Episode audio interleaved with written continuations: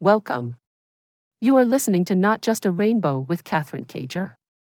All right. Today, I am going to tell you my modest opinion on an interesting topic you probably will love. Given the numerous anti LGBTQ laws that have been proposed and passed in the US, Canada is warning its citizens to take extra precautions when traveling to the US. Canadians who are planning a trip to the US should be aware that the Canadian government warns that places where new LGBTQ laws have been passed could be risky to visit. In the US, there were almost three times as many protests against LGBTQ people compared to the year before, and Republicans are doing whatever they can to limit LGBTQ rights. Canadians should be aware that if they travel to certain parts of the US as a two spirit, lesbian, gay, bisexual, transgender, queer, questioning, or intersex person, their rights could be limited. Certain states have introduced laws and regulations that could affect individuals in the 2S LGBTQI community, so it's important to look into the applicable state and local laws. Canada's Deputy Prime Minister Chrystia Freeland said experts suggested they put out an alert.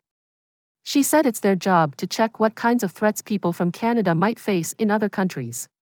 Reuters reported that Freeland didn't give any info on whether they spoke with the U.S. State Department before changing the travel site. The U.S. risk level has stayed the same, so it's still a good idea to be mindful of your safety when traveling. Living so close to one another, it makes sense that the U.S. is still the number one spot for Canadian tourists.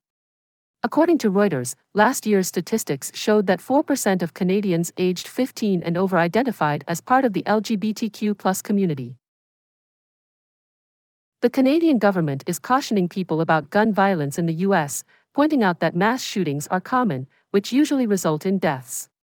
They also note that tourists aren't usually the victims, but there's still a chance of being in the wrong place at the wrong time. So they suggest being prepared for an active shooter situation. It's all for today. Please, ask your friends to subscribe to new episodes of Not Just a Rainbow. I love my listeners and want to say big thanks to you all for choosing my podcast.